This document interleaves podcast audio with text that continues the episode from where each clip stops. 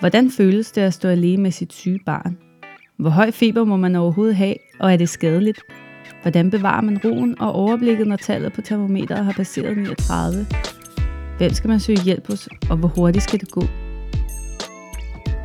Du lytter til Læger Formidler med projektet Trygge Forældre, en podcast af læger, der vil formidle viden, i konkrete redskaber og ikke mindst give anledning til eftertanke omkring børn og sygdom.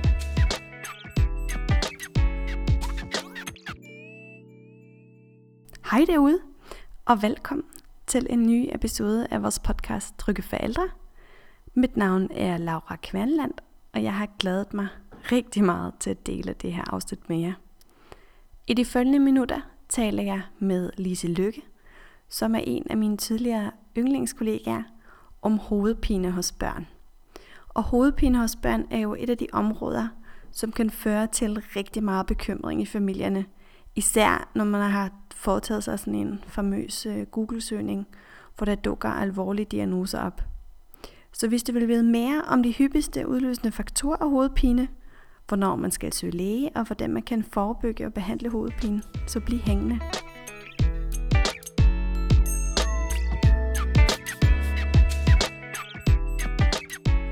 Hej og velkommen til dig, Lise. Jeg er meget glad for, at du havde lyst til at optage det interview.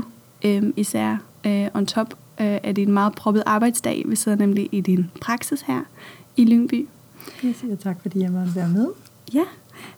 Vil du til at starte med at fortælle en lille smule om dig selv og din baggrund? Ja. Jeg er 54 år gammel og er børnelæge, hvilket betyder læge i specialisering i børnesygdomme. Og inden for det her har jeg subspecialiseret mig i neurologiske sygdomme hos børn, som betyder sygdomme i hjernen og i nervesystemet og i musklerne. Så jeg har gennem mange år interesseret mig for arbejdet med hovedpinesygdomme hos børn og unge, både forskningsmæssigt og klinisk. Og det er jo det, vi skal tale om i dag, det er hovedpine hos børn. Og her skal vi især koncentrere os på den kroniske form af hovedpine, eller den tilbagevendende hovedpine hos børn, som også er blandt de ting, du ser her i din praksis. Lad os starte ud med at tale om hyppigheden af hovedpine hos børn. Hvor mange børn leder egentlig af hovedpine? Ja, man kan sige, at det at have hovedpine en sjældent gang imellem, det er jo en normal tilstand, og det er sjældent noget, der kræver noget behandling. Men der er rigtig mange børn, der lever med ubehandlet og utilstrækkeligt behandlet hovedpine, som er en sværhedsgrad eller en hyppighed, som virkelig forringer deres livskvalitet og influerer væsentligt på deres daglige funktionsniveau.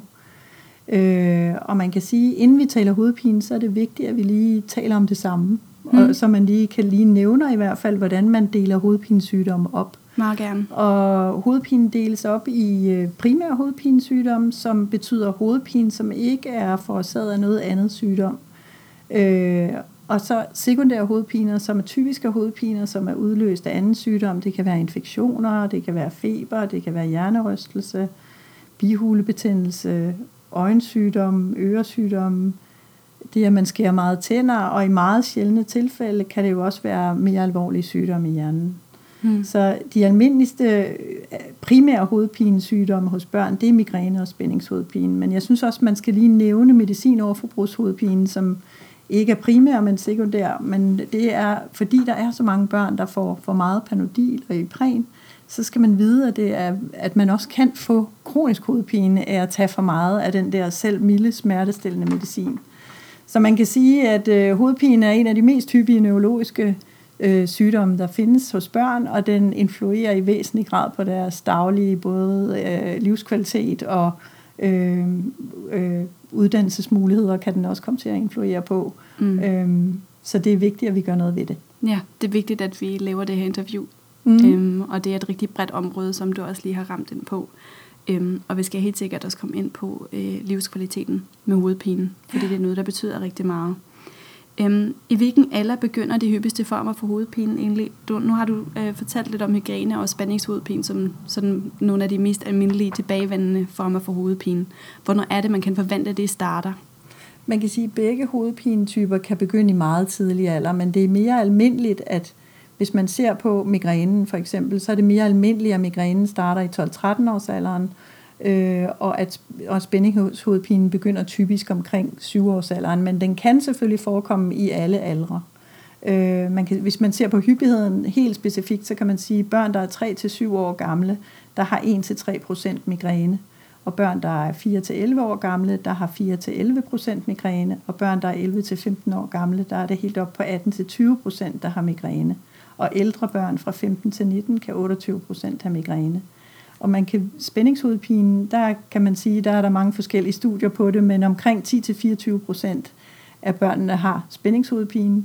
Og det er også vigtigt at nævne, at en lille del af børnene, men stadigvæk 1-2% af alle børn har kronisk hovedpine, og det vil sige hovedpine, der er der mere end 15 dage om måneden. Ja, det er virkelig mange. Det er virkelig en hovedpine, som kan influere på barnets hverdag og trivsel i det hele taget. Ja, kan man sådan helt generelt sige, at hovedpinens hyppighed, det øges med alderen? Det kan man kan sige, i hvert fald er der en tendens til, at migrænen den øges med alderen, og det gør spændingshovedpinen også. Og man kan også bruge det til at sige, at hvis et lille barn får en nyopstået hovedpine, så skal man være særlig opmærksom på, om den hovedpine den er en primær hovedpinesygdom, eller om den skyldes noget andet, fordi det er lidt mere sjældent, at de små børn får meget hyppig hovedpine. Ja, de får nok mest de akutte former for hovedpine, kan jeg forestille mig, for eksempel ved tandsmerter, eller når de har bihulebetændelse, eller et eller andet febersygdom. Nemlig. Ja, så følger det lidt mere. Hvordan er det, hovedpine kommer til udtryk? Hvilke tegn skal man som forælder være opmærksom på, og jeg tænker også især hos de mindste børn, der ikke kan sætte ord på deres symptomer.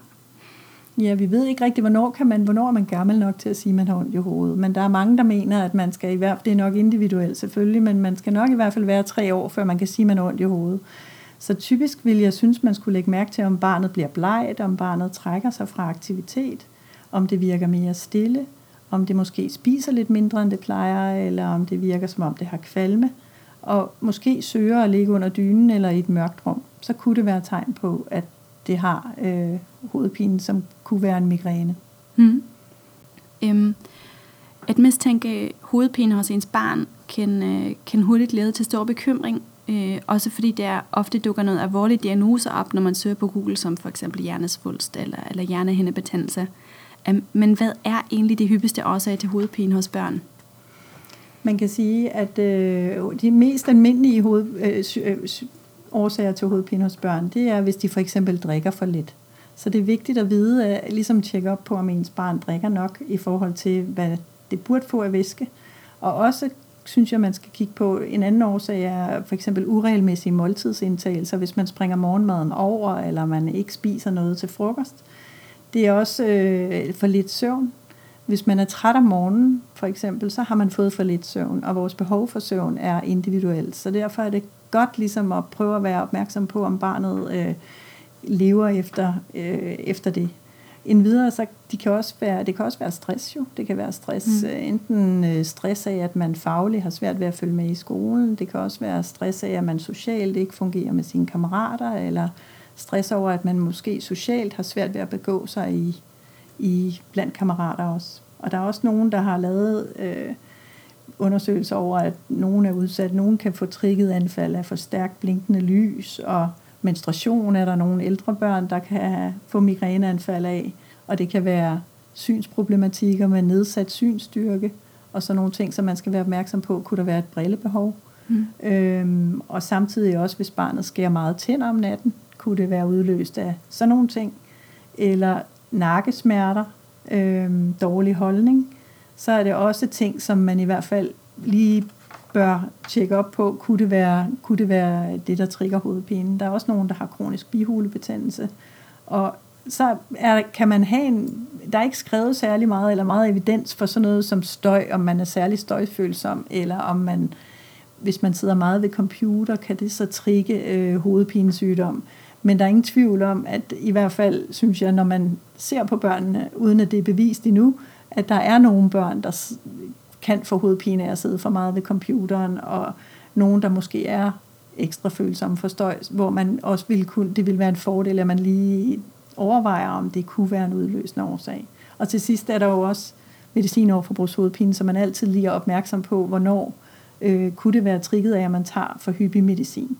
Så det er meget sjældent. Der er rigtig mange forskellige årsager, der er meget hyppigt kan give hovedpine, og Man kan sige, at det er heldigvis meget sjældent, at der er en alvorlig årsag til hovedpine, og det er der i omkring 0,5-1% af de børn, der har hovedpinesygdom. Men det er selvfølgelig rigtig vigtigt, at vi kan adskille de børn, der har noget alvorligt, fra dem, som har en primær hovedpinesygdom, som skal hjælpes på en anden måde. Ja, ja. Man kan virkelig sige, at det er et meget, meget bredt felt. Og jeg tænker også noget af de årsager, du lige nævnte, er jo også de årsager, der fører til hovedpine hos os voksne. Jeg tænker, når man selv sidder på arbejdet for hovedpinen, kan man også lige gennemgå en lille liste, hvor der sådan står, søvn, har jeg nok fået søvn, har jeg fået nok søvn, har jeg fået nok væske. Det er noget af de ting, man sådan også skal tænke på, ikke? Helt klart. Som voksen.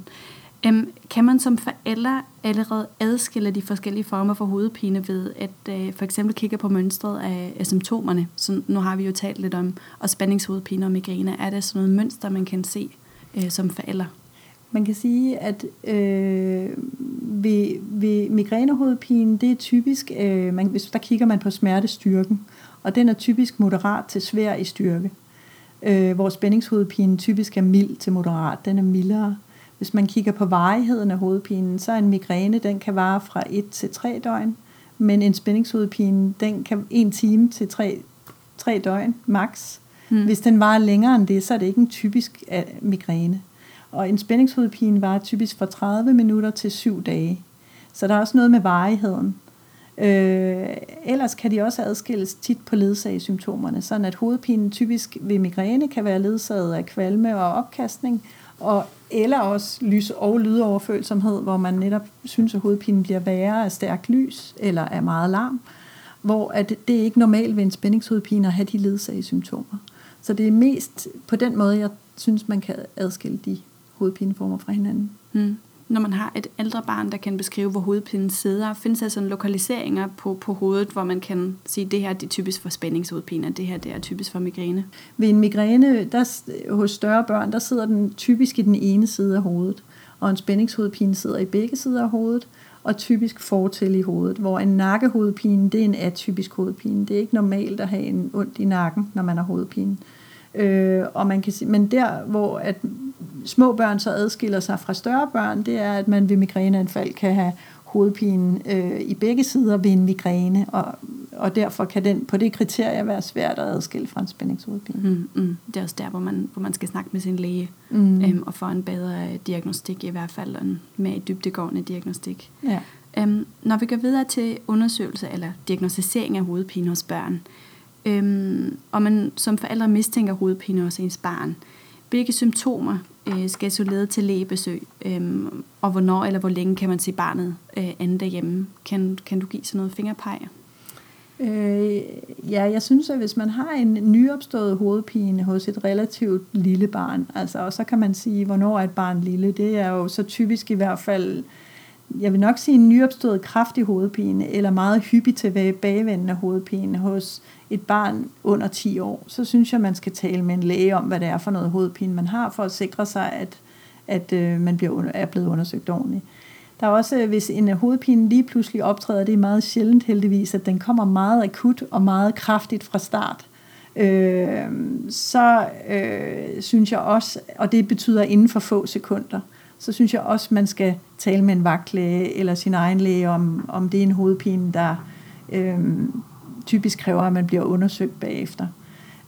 Hvis man har morgenhovedpine for eksempel, vågner om morgenen med kraftig hovedpine, eller hvis man vågner om natten med hovedpine og kvalme, eller hovedpine og opkastningen om natten, så er det også nogle symptomer, som gør, at jeg synes, man skal tale med en læge. Hvis en hovedpine, man har en kendt migræne, lige pludselig ændrer karakter, så den minder mere om en spændingshovedpine, eller omvendt, eller den ændrer lige pludselig meget hyppig frekvens, så skal man også lige vende med sin læge, hvad kunne årsagen til det her være, og så man sikrer sig, at man bliver undersøgt ordentligt. Hvis en hovedpine for eksempel er stillingsafhængig, på den måde, at når man rejser sig op fra sin seng, så bliver den meget bedre, hvis den er værre, når man ligger ned, end når man står op, og den er kronisk, så skal man også lige tjekke sig en læge. Og hvis hovedpinen også er ledsaget af synsforstyrrelser og føleforstyrrelser og taleforstyrrelser og sådan nogle balanceproblemer og andre ting, så skal man selvfølgelig også gå til læge. Så kan man have hovedpine sammen med for eksempel vægttab, sammen med træthed, sammen med kramper eller personlighedsændringer, og det er også noget, der oplagt vil føre til, at man gik til læge.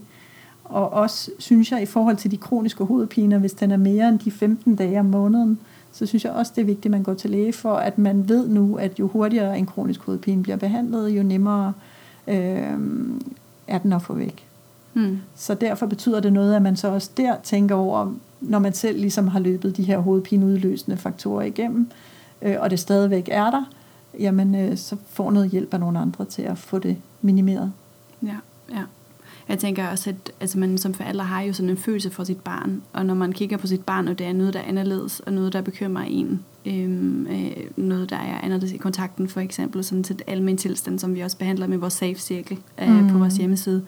Det er jo lidt det der med, sådan, hvor man, jeg får sådan en fornemmelse af, at er alt det i orden her, eller er der noget, jeg er utryg ved? Det er nemlig rigtig vigtigt. Er der noget, man er utryg ved, så skal man nemlig altid søge læge. Mm. Og man kan sige, at hovedpine, nu taler vi mest om de primære hovedpinesygdomme, dem der ikke er forårsaget af andre ting. Men det er klart, har man hovedpine med høj feber, eller er man påvirket i sin kontakt, eller er man stiv i sin nakke, eller andre sådan alarmsymptomer, så skal man jo altid søge læge med det samme. Ja, præcis. Ja. Er det noget, når man så har besluttet sig for at gå til lægen? Er det noget, man kan forberede, inden man møder op? Det er jo hyppigt en lille smule ventetid, så har man mulighed for at forberede sig. Er det noget, du vil anbefale? Jeg synes, der er rigtig mange ting, man kan gøre selv. Det vigtigste er, at man egentlig løber de her hovedpineudløsende triggerfaktorer igennem og tænker, er der noget her, vi kan regulere på selv derhjemme? Der findes også hovedpinedagbøger og kalender, og det kan man finde på Hovedpineforeningens hjemmeside. Og der udfylder man sådan set, hvordan hovedpinen er, om den sidder i den ene side af hovedet, eller begge sider af hovedet, og hvor kraftig den er. Og det er også en stor hjælp for lægen, at man ligesom har prøvet at udfylde den ved nogle hovedpineanfald. Og så er det fint at medbringe vægt- og højdekurve, så man kan tegne en vækstkurve. Og hvis man har tid til det, også at opsøge en øjenlæge, der skal man ikke have henvisning til, men blive set af en øjenlæge. Det behøver man ikke at nå, inden man bliver set af en børnelæge, men det er i hvert fald ting, som vil være finere at have tjekket efter inden. Ja, det er nogle gode råd. Også det med hjemmesiden. Jeg tror det kan man også få noget meget relevant information. Hvad vil man så blive spurgt om, når man møder til lægen? Hvad er sådan de typiske spørgsmål, man vil skulle svare på?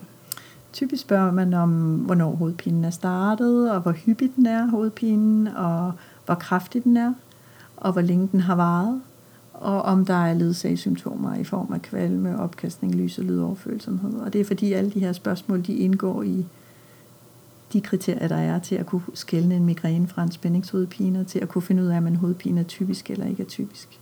Og så vil man spørge, om der er flere forskellige hovedpinetyper, fordi det er sådan, at man kan sagtens have både migræne og spændingshovedpine. Og så vil man finde ud af, hvor meget der er af begge dele.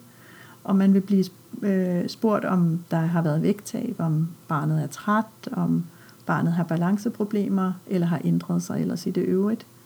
Og hvis man har prøvet noget behandling, så vil man blive spurgt om, hvad det er for noget behandling, og om behandlingen har virket, om der eventuelt har været bivirkninger til behandlingen. Og så vil man blive spurgt, om der er noget, man har lagt mærke til, som specifikt udløser migræneanfald eller hovedpineanfald hos ens barn. Ja, og hvordan vil man undersøge et barn sådan helt groft? Hvad kan man forvente som forælder, hvad der sker ved sådan en lægekonsultation?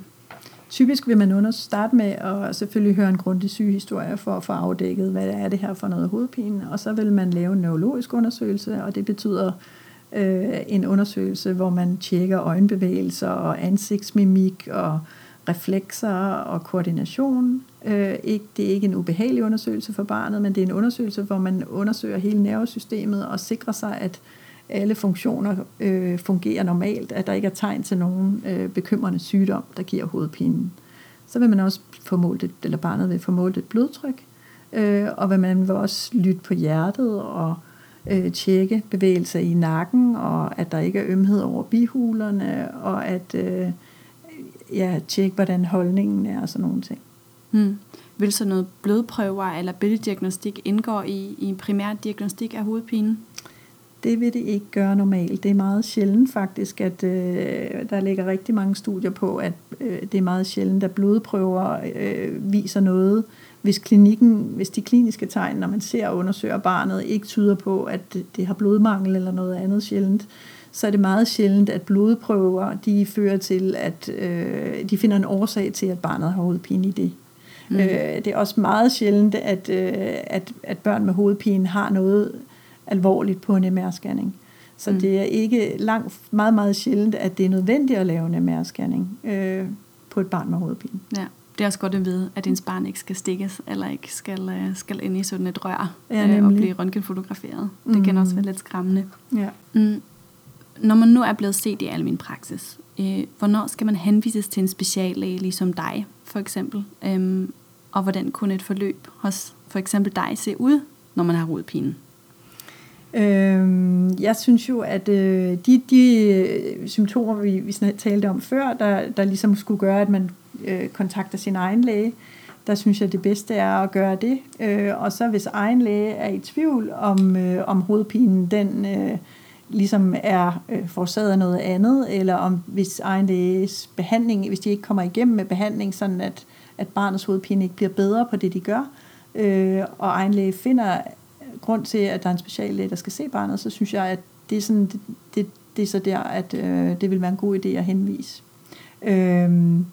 Og i forhold til sådan et forløb hos en speciallæge, det vil typisk bestå i, at man hører grundige sygehistorier, og at man på baggrund af det stiller den korrekte diagnose, og at man også afdækker, hvad der helt hos det specifikke barn er relevant hovedpineudløsende faktor, som man kan arbejde med, så vil man blive undersøgt ved, som vi talte om før, en neurologisk undersøgelse og en objektiv undersøgelse, og så også få målt et blodtryk. Og så vil vi bagefter informere om diagnosen, hvad er det for en hovedpinetype, og det mest vigtige at få sat i gang, det er egentlig, synes jeg, en ikke-medicinsk behandling, altså hvad er det, man skal gøre selv, så vi sikrer os, at vi ikke behandler hovedpine med medicin, som skulle have været behandlet med, at man fik lidt mere væske, for eksempel. Og bagefter så skal vi så lægge en plan for, hvordan skal den medicinske behandling af hovedpinen være, når den kommer.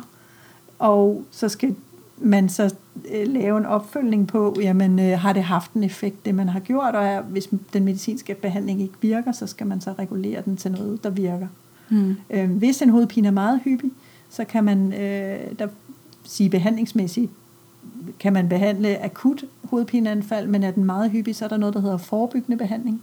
Og det er en anden slags medicin, end det vi bruger til akutte hovedpiner, hvor vi behandler med noget medicin hver dag, for at sænke frekvensen og styrken på hovedpinen i en periode, så man ligesom får overskud til at arbejde med de der andre hovedpineudløsende faktorer. Mm, ja, nu er du allerede dykket lidt ned i vores næste emne, og det er nemlig behandling og forebyggelse af hovedpine hos børn, og det er så med og uden medicin. Hvis man som forælder som for første gang oplever hovedpine hos ens barn, eller oplever, at det er et tilbagevendende mønster, men ikke er blevet set alene nu, og der selvfølgelig ikke er faresignaler, som vi lige har snakket om før. Hvordan kan man lindre barnet derhjemme, når det for eksempel også er aftenen, og man ikke umiddelbart har lyst til at tage afsted til lægen, eller vandt i et proppet venteværelse på hospitalet? Så synes jeg, at hvis der ikke er nogen faresignaler, at man skal give barnet smertestillende medicin, der vil jeg vælge Panodil efter vægt. Og så vil jeg lægge barnet, prøve at se, om man kan få barnet til at sove, give det lidt væske og lidt mad, og så skabe noget ro omkring det, for at se, om hovedpinen så ikke forsvinder af det. Altså prøv også lidt med de bløde tiltag. Ja. Gå ind på, hvad kunne det være, der har trigget det her, den her hovedpine. Ja.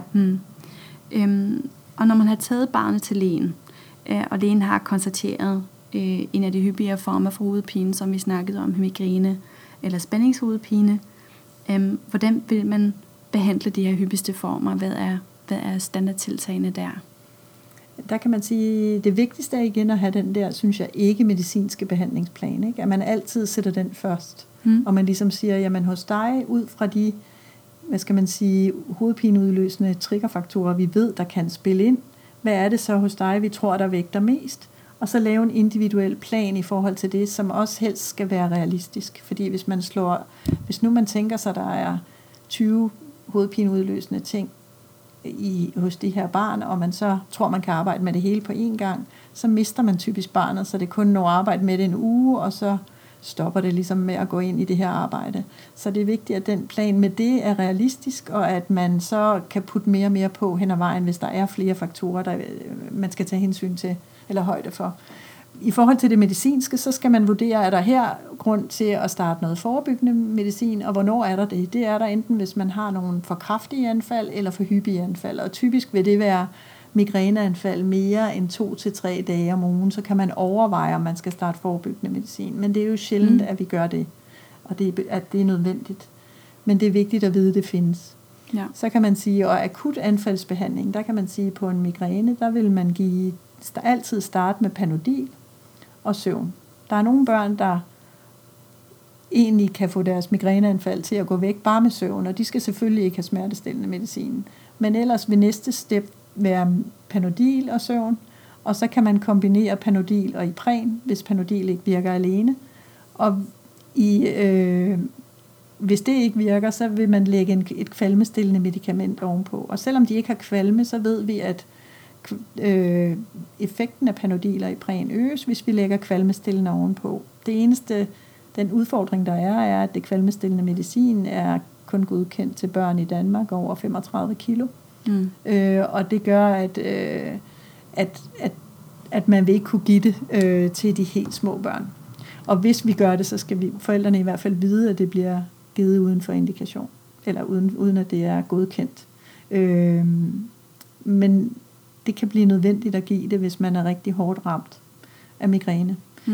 Hvis ikke den behandling virker for migræneanfaldet, så giver vi typisk triptanpræparater, som er migrænepræparater, og de er så også godkendt til børn over 12, nogle af dem, men stadigvæk ligger der gode studier på børn fra 5 år og op efter, hvor at man kan sige, at effekten og bivirkningerne er ikke anderledes på triptan hos børn som i forhold til hos voksne. Men man skal, der skal man nok have, være hos en læge, der er vant til at behandle med triptan for at give det. Ved spændingshovedpine vil man typisk give Panodil til at starte med, og Panodil er Ipren, hvis ikke Panodilen virker alene. Ja. Og der kan det måske også være en god idé med søvn og væske. Og fuldstændig rigtigt. Alt det der bløde det er lige så vigtigt. Det er igen det allermest vigtige, synes jeg, for lige at sikre os, at vi ikke giver for meget medicin eller unødvendig medicin. Hvordan vil man behandle en medicinudløst hovedpine? Den vil man behandle med, at man simpelthen laver et medicinstop. Så ved alle kroniske hovedpiner, som er altså hovedpine over 15 dage om måneden, og hvor der er en sandsynlighed for, at det kan være forårsaget af Panodil, så vil man stoppe alt medicinsk med, og det kan jo være udløst både af Panodil og Ipren, kodimagnyl, som vi sjældent giver til børn, og aldrig til børn under 15, og triptanpræparater. Det er alle præparater, der kan give medicin overforbrugshovedpine. Så vi stopper typisk al medicinen i 3 måneder, og så kan man se, at når kroppen har været afgiftet, som man kalder det, for medicin, så kan den effekt, der ligesom manglede på det smertestillende, den kan komme igen. Så når efter de 3 måneder, så evaluerer man, hvad er der for noget hovedpine der? Blev hovedpinen bedre, da vi stoppede medicinen? Og typisk vil den ret hurtigt blive bedre, hvis det er en medicin overforbrugshovedpine. Så vil det, der er udløst og har gjort den kronisk, hvis det er det, det vil så forsvinde. Ja. Også fordi det lyder lidt skræmmende som mor eller far til et barn med hovedpine, hvor man så siger, nu ingen medicin fra nu af. Det kan også være en lidt hård ting, fordi så må man behandle hovedpinen med kold klud på panden, og det kan også være, at det giver noget mere fravær for skole i den periode, og man skal også nok planlægge, hvornår gør man det i familiens andre og mange aktiviteter, typisk. Men det er rigtigt, det kan være en lidt hård ting at gøre, men omvendt så, hvis det virkelig er udløst af medicin, så har du en rigtig hurtig effekt, og det er jo en blivende effekt. Så derfor er det så vigtigt at få afdækket, specielt ved kroniske hovedpiner, om de kommer af medicinen eller ej. Og der taler vi om, hvor meget medicin skal man tage, før man kan overhovedet snakke om, at det kunne være en medicinsk overforbrugshovedpine. Typisk vil det være smertestillende medicin mere end 15 dage om måneden, og triptan mere end 10 dage om måneden. Og det vil sige, det er ikke antal doser om dagen, det er mere antal dage om måneden, man behandler med medicin. Så derfor er det vigtigt, hvis man behandler med medicin, så behandler man hovedpinen ned, og der ved vi, det er vigtigt at give medicinen så tidligt som muligt, når man har sin hovedpine, for så virker medicinen bedre. Og så også, når Panodilen er brændt af, den første Panodil, man giver, efter 6 timer, så give medicinen igen der, sådan at man slår den ned, for jo mere velbehandlet den er, jo kortere tid varer den også. Og på den måde kan du så minimere antal dage, du bruger medicin. Men typisk plejer jeg at sige, at hvis man holder sig til 2 dage om ugen, så kommer man ikke ind i et problem med medicin over for hovedpine. Mm. Det er godt at lige sætte nogle ord på det. Mm. Ja, det synes jeg. Nu har vi også snakket en lille smule om det der med kvalme, og at også migræne kommer ofte med kvalme. Er det nogle tiltag, man kan gøre som forældre mod kvalmen? Er det noget, man kan gøre ud over medicinsk behandling? Man kan sige, at hvis man har kvalmet, vil jeg da prøve at spørge, give lidt kiks, eller give lidt saftevand, eller noget, der er lidt sødt, og se, om det lindrer på nogen vis. Og så kan man, ellers findes der medicinium, motilium mod kvalme, som man også godt i sjældne tilfælde kan give til mindre børn, hvis det er nødvendigt. Ja, altså også kigge på, at barnet ikke har en lav blodsukker, der måske kunne have forårsaget den der kvalme. Nemlig. Ja. Er der bivirkninger til den medicin, som vi lige har været igennem, som man skal vide om som forældre, som man skal kende som forældre? Jeg synes, at Ipren kan jo godt give lidt ondt i maven, men generelt er der ikke nogen alvorlige bivirkninger til det medicin, vi bruger til at behandle hovedpinesygdommen med. Ja, så jeg vil generelt ikke være bekymret for bivirkninger, men der er selvfølgelig bivirkninger til al slags medicin. Ja. Er det nogle strategier, som kan virke forebyggende mod hovedpinen? Og her tænker jeg for eksempel på medicin eller livsstilsfaktorer. Nu har vi også været lidt inde på stress. Er det nogle ting, man kan gøre som forældre? Man kan sige, at det er vigtigt, at ens barn får drukket. Vi drikker nok mange af os for lidt. Og det vil sige, at et barn på typisk 20 kilo skal drikke cirka 1,5 liter i døgnet. Og det er mere, end de fleste regner med i hvert fald. Så sikre sig, at det får væske nok, og at det får regelmæssige måltider, ikke springer nogen måltider over, at det får nok søvn. Spørg, om det er træt om morgenen, og regulere det efter det. Tjek op på, hvor meget skærmtid, det vil jeg stadigvæk gøre, selvom der ikke er noget bevis for, at det her influerer, så kunne det jo godt gøre det. Er barnet fysisk aktiv? Vi ved i hvert fald, at børn, der har meget hyppig hovedpine, de kan få den minimeret ved at være fysisk aktive. Så hvis de ikke er fysisk aktive, og de har meget hovedpine, så vil jeg også prøve at indføre noget regelmæssig fysisk aktivitet. Og så også ligesom for afdækket, er barnet stresset eller presset af et eller andet i hverdagen, som man kan fjerne eller minimere. Og så igen tjekke op på, hvor meget medicin bliver der taget. Bliver der overhovedet taget noget for meget eller hvad? Mm. Så de ting ville det være fint at løbe igennem. Ja. Er det sådan noget med skærmtid eller smartphones eller noget? Er det blevet lavet studier om det? Ved man noget om det kunne være indflydelse på hovedpinen? Mig bekendt er der ikke nogen studier, der dokumenterer noget. Men man kan sige, at det som man umiddelbart kunne forestille sig, tænker jeg, er, at vi lever mere og mere i en verden, hvor vi er på de sociale medier hele tiden. Telefon og iPad og tv og YouTube. Og det, at vi ikke får nogen pauser nogensinde, eller børnene, hvis de ikke sørger for at få en time-out fra hele tiden at være på noget, det kunne man godt tænke sig kunne være en stressfaktor til at udløse hovedpine. Men det er meget bekendt ikke dokumenteret, at der er en sammenhæng endnu. Til sidst vil jeg gerne komme ind på perspektiverne for børn med hovedpine. Og det første spørgsmål inden for det vil være, om hovedpine er noget, man vokser sig fra, eller om man kan forvente, at det kommer igen og igen i voksenalderen også. Man kan sige, hvis man tager migræne for eksempel, så har det en generelt god prognose. Det er typisk at hos børn, at de i et livsforløb oplever, at den svinger frekvensen af den op og ned, og der kan være lange perioder, hvor de er helt anfaldsfri. Afbrudt af perioder, hvor de så har anfald. Men man ved, at omkring 40% af børn med migræne har ikke migræne, når de er voksne. Så på den måde synes jeg, at det er en relativt god prognose. Og langtidsprognosen på spændingshovedpine er ikke meget bekendt lavet, så vi ved helt, hvordan det forholder sig der. Men man kan sige, her vil jeg sige, den er lige så hyppig, spændingshovedpine, den bliver jo endnu hyppigere med alderen som migrænen. Og her er det vigtigt at være opmærksom på den kroniske del af det, at det er den, der skal brydes, så der ikke sker en kronificering af hovedpinen. Ja, men sådan umiddelbart nogle gode nyheder til forældre med børn til hovedpine. Det synes jeg. Ja. Kan det være bare i skader, når man har haft hovedpine som barn? Er det et eller andet, man skal være opmærksom på?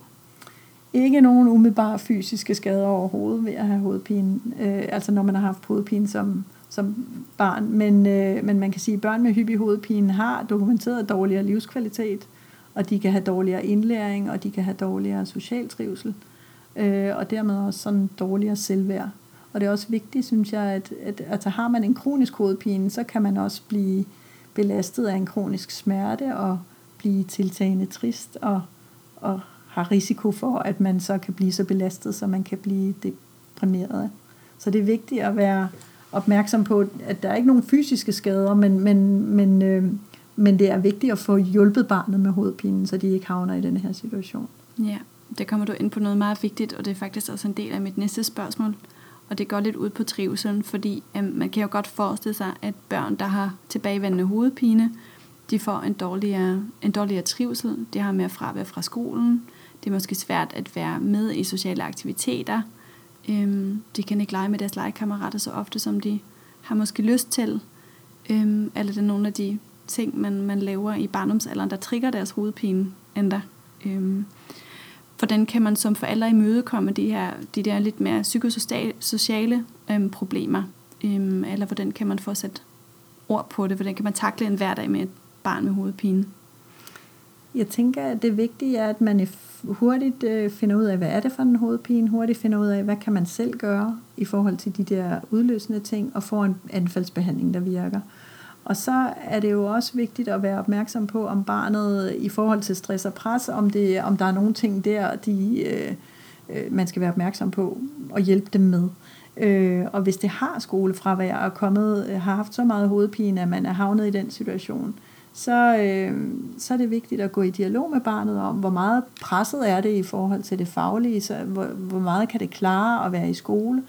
Jeg synes, det er vigtigt at sige, at det er vigtigt, at børnene kommer i skole, så vidt så muligt de kan, fordi det er altid meget svært at komme tilbage, hvis man har været væk længe. Men at man egentlig går i dialog med barnet og med lærerne om, at hvordan kan vi i en periode, hvis man er meget belastet af hovedpine, fjerne det pres, det faglige pres måske. Der er børn, der får lov at lave mindre lektier i en periode, eller lave flere afleveringer i en periode. Og så også snakker med barnet åbent om, at jamen, det her er en periode, og når man så er bedret igen, så skal vi nok finde ud af at lægge en plan for, hvordan du kommer for indhentet det, eller hvordan vi lige gør det, sådan at barnet oplever, at der er forståelse omkring dem, og at de ikke bliver stresset over, at de egentlig er bagud, hvis de gerne vil klare deres lektier fint, for eksempel. Og det samme med legeaftaler, at man kan gå ind socialt og støtte barnet i, at barnet vil formentlig gerne hyppigt lege, og at man så der kan tale med dig om, jamen lige nu er der en periode, hvor du også er nødt til måske at lege en lille smule mindre, hvis det er det, der er belastende, eller der ikke helt er overskud til det, og det skal nok komme tilbage igen, at man simpelthen er åben med barnet og i den dialog, og sørge for også at få fulgt op med skolen, eller med kammeraternes forældre, sådan at det hele det kommer til at køre for barnet ud, hvor det er mindst muligt presset i det. Mm. Ja. Det tror jeg ville være en støtte. Ja, også fordi det er jo lige præcis i en alder, hvor man er meget sårbar som barn, ikke? Altså når det begynder sådan der fra 7-årsalderen og så igennem puberteten, det der, hvor man også har usikkerheder, og hvor det er vigtigt, at man har en god dialog. Og etablerer sine sociale kontakter også mange, ikke? Ja. Lige præcis, ja. Lise, nu er vi igennem den formelle del af det her interview, og jeg vil gerne afslutte med de standardspørgsmål, vi stiller alle vores eksperter. Og det er altså udrettet mod hovedpine hos dig. Og det første spørgsmål, det er, hvad sådan er det vigtigste, man skal tage med sig, når det handler om hovedpine hos børn? Er der nogle ting, du vil, at vores forældre derude husker? Jeg synes, det er rigtig vigtigt, at man ved, at hovedpine er en hyppig sygdom, og man kan gøre rigtig meget selv. Og man skal kende alarmsymptomerne. Man skal vide, hvornår man skal gå til læge. Så man ligesom får udelukket den alvorlige årsag, men man skal også vide, at den alvorlige årsag er heldigvis rigtig, rigtig sjælden. Og det er vigtigt, at hovedpinen de ved, at den kan behandles med medicin, og ikke medicinske ting, man kan gøre. Sådan, at man ikke havner med en kronisk hovedpine. Så jeg synes, det er vigtigt at vide, hvornår man skal se sig læge. og hvornår man eventuelt skal ses af en speciallæge, og så egentlig, hvor meget man kan gøre selv, for man kan virkelig gøre meget selv. Hmm. Ja, og også at den har en relativt god prognose. Det er noget, jeg vil tage med mig. En rigtig god prognose, ja. Kan du anbefale nogle gode kilder omkring hovedpine hos børn? Er der nogle steder på nettet, man kan kigge, eller nogle bøger, man skal? Jeg synes, Dansk Hovedpineforening er et rigtig godt sted at kigge. De har en god hjemmeside og masser af information omkring hovedpine hos børn. Og der er også Børnehovedpinecenteret på Herlev, som også har noget på deres hjemmeside. Og der er Dansk Hovedpinecenter ude på Glostrup, som er tilknyttet voksenneurologisk afdeling. Og så har jeg været med til sammen med voksenneurologerne på neurologisk afdeling Glostrup at skrive et referenceprogram om hovedpinesygdom, diagnostik hos voksne, og hvor der også er et kapitel om hovedpinesygdom hos børn. Så der kan man også søge noget information. Ja, så der er rigtig mange gode steder faktisk, man kan gøre sig lidt klogere på hovedpine. Hvad er det, du oplever af bekymringer hos forældrene? Eller sådan, hvad er hovedbekymringerne, når det handler om hovedpinen hos deres barn? Jeg tror, at de fleste forældre er rigtig bekymrede for noget alvorligt. Mm. Så det er rigtig vigtigt, at når man har undersøgt barnet og udelukket noget alvorligt, at man så også fortæller dem, at man har undersøgt barnet relevant, og at der ikke er nogen tegn til det nu. Mm. Ja. Hvad synes du, kan forældrene gøre til at blive lidt mere rolig i situationen, når deres barn er syg, og de selv begynder at blive bekymrede, måske køre sig lidt op ad en tangent og sådan være meget, meget bekymret? Hvad er sådan strategier, man kunne forestille sig virker? Jeg tænker, en god strategi er at søge korrekt information om sygdommen, og søge rådgivning hos familie og venner, og søge rådgivningen ved læge, hvis det er relevant også. Mm. Ja, altså informere sig godt omkring den.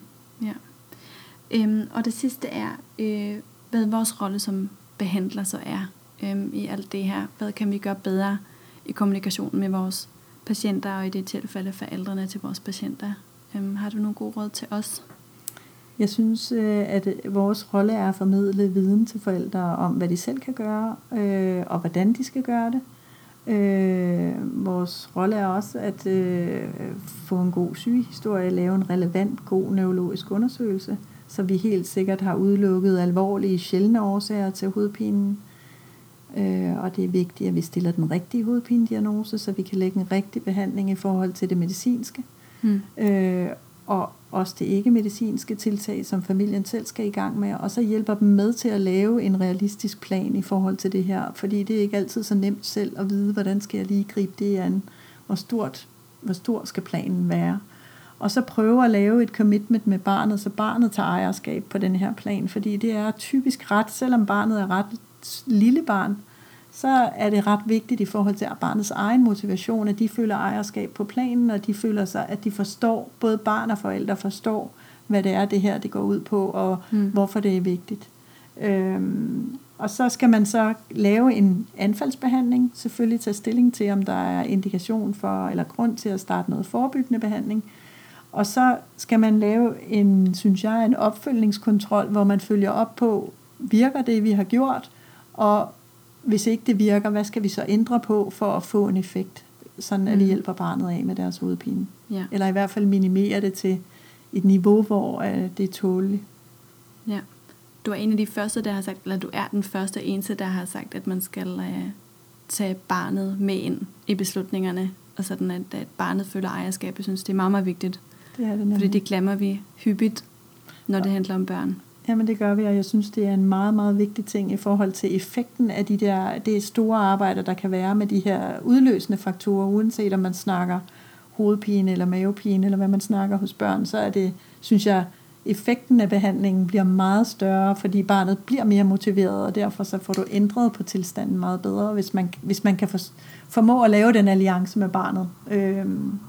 Så det prøver man altid, synes jeg, prøver vi at gøre så godt som muligt. Ja. Ja, ikke at snakke oven i hovedet på barnet, for han siger mig det, over hovedet på barnet. Ja, nemlig mentalt til barnet. Ja. Lige præcis. Lise, tusind tak for det her interview. Det var dejligt. Du havde rigtig mange gode informationer. Det var så lidt. Tak fordi I ville have mig med. Ja, det vil vi rigtig gerne. Tak for det.